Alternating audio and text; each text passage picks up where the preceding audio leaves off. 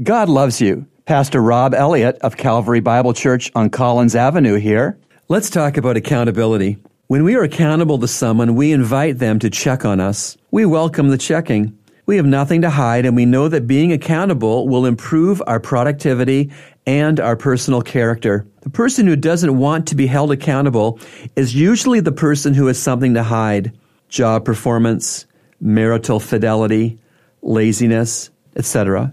Currently, do you have any accountability in your life? Is anyone checking in with you on how you function in your marriage, on how you parent, on whether or not you pay your bills, on anger issues, on forgiveness issues, on interpersonal relationship issues, on how to handle money and time, and on whether or not you are praying and reading the Bible each day? Is anyone checking in on those things for you? The wise person sees that being held accountable is a good and a helpful thing. The fool sees being held accountable as being intrusive and distasteful. Chances are you're going to have to ask someone to hold you accountable in all areas other than your job performance.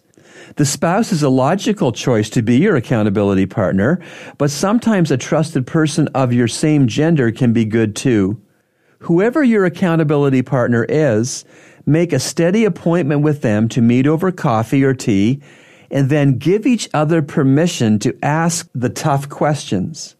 For example, this past week, have you lied? Have you been supportive of your kids?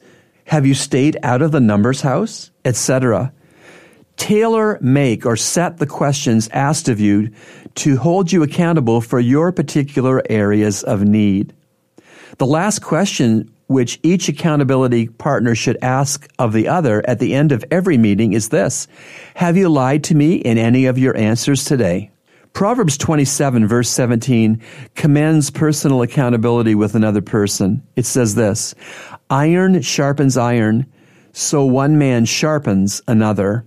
Accountability is a friend and not a bother. So invite accountability, and it will positively change your life.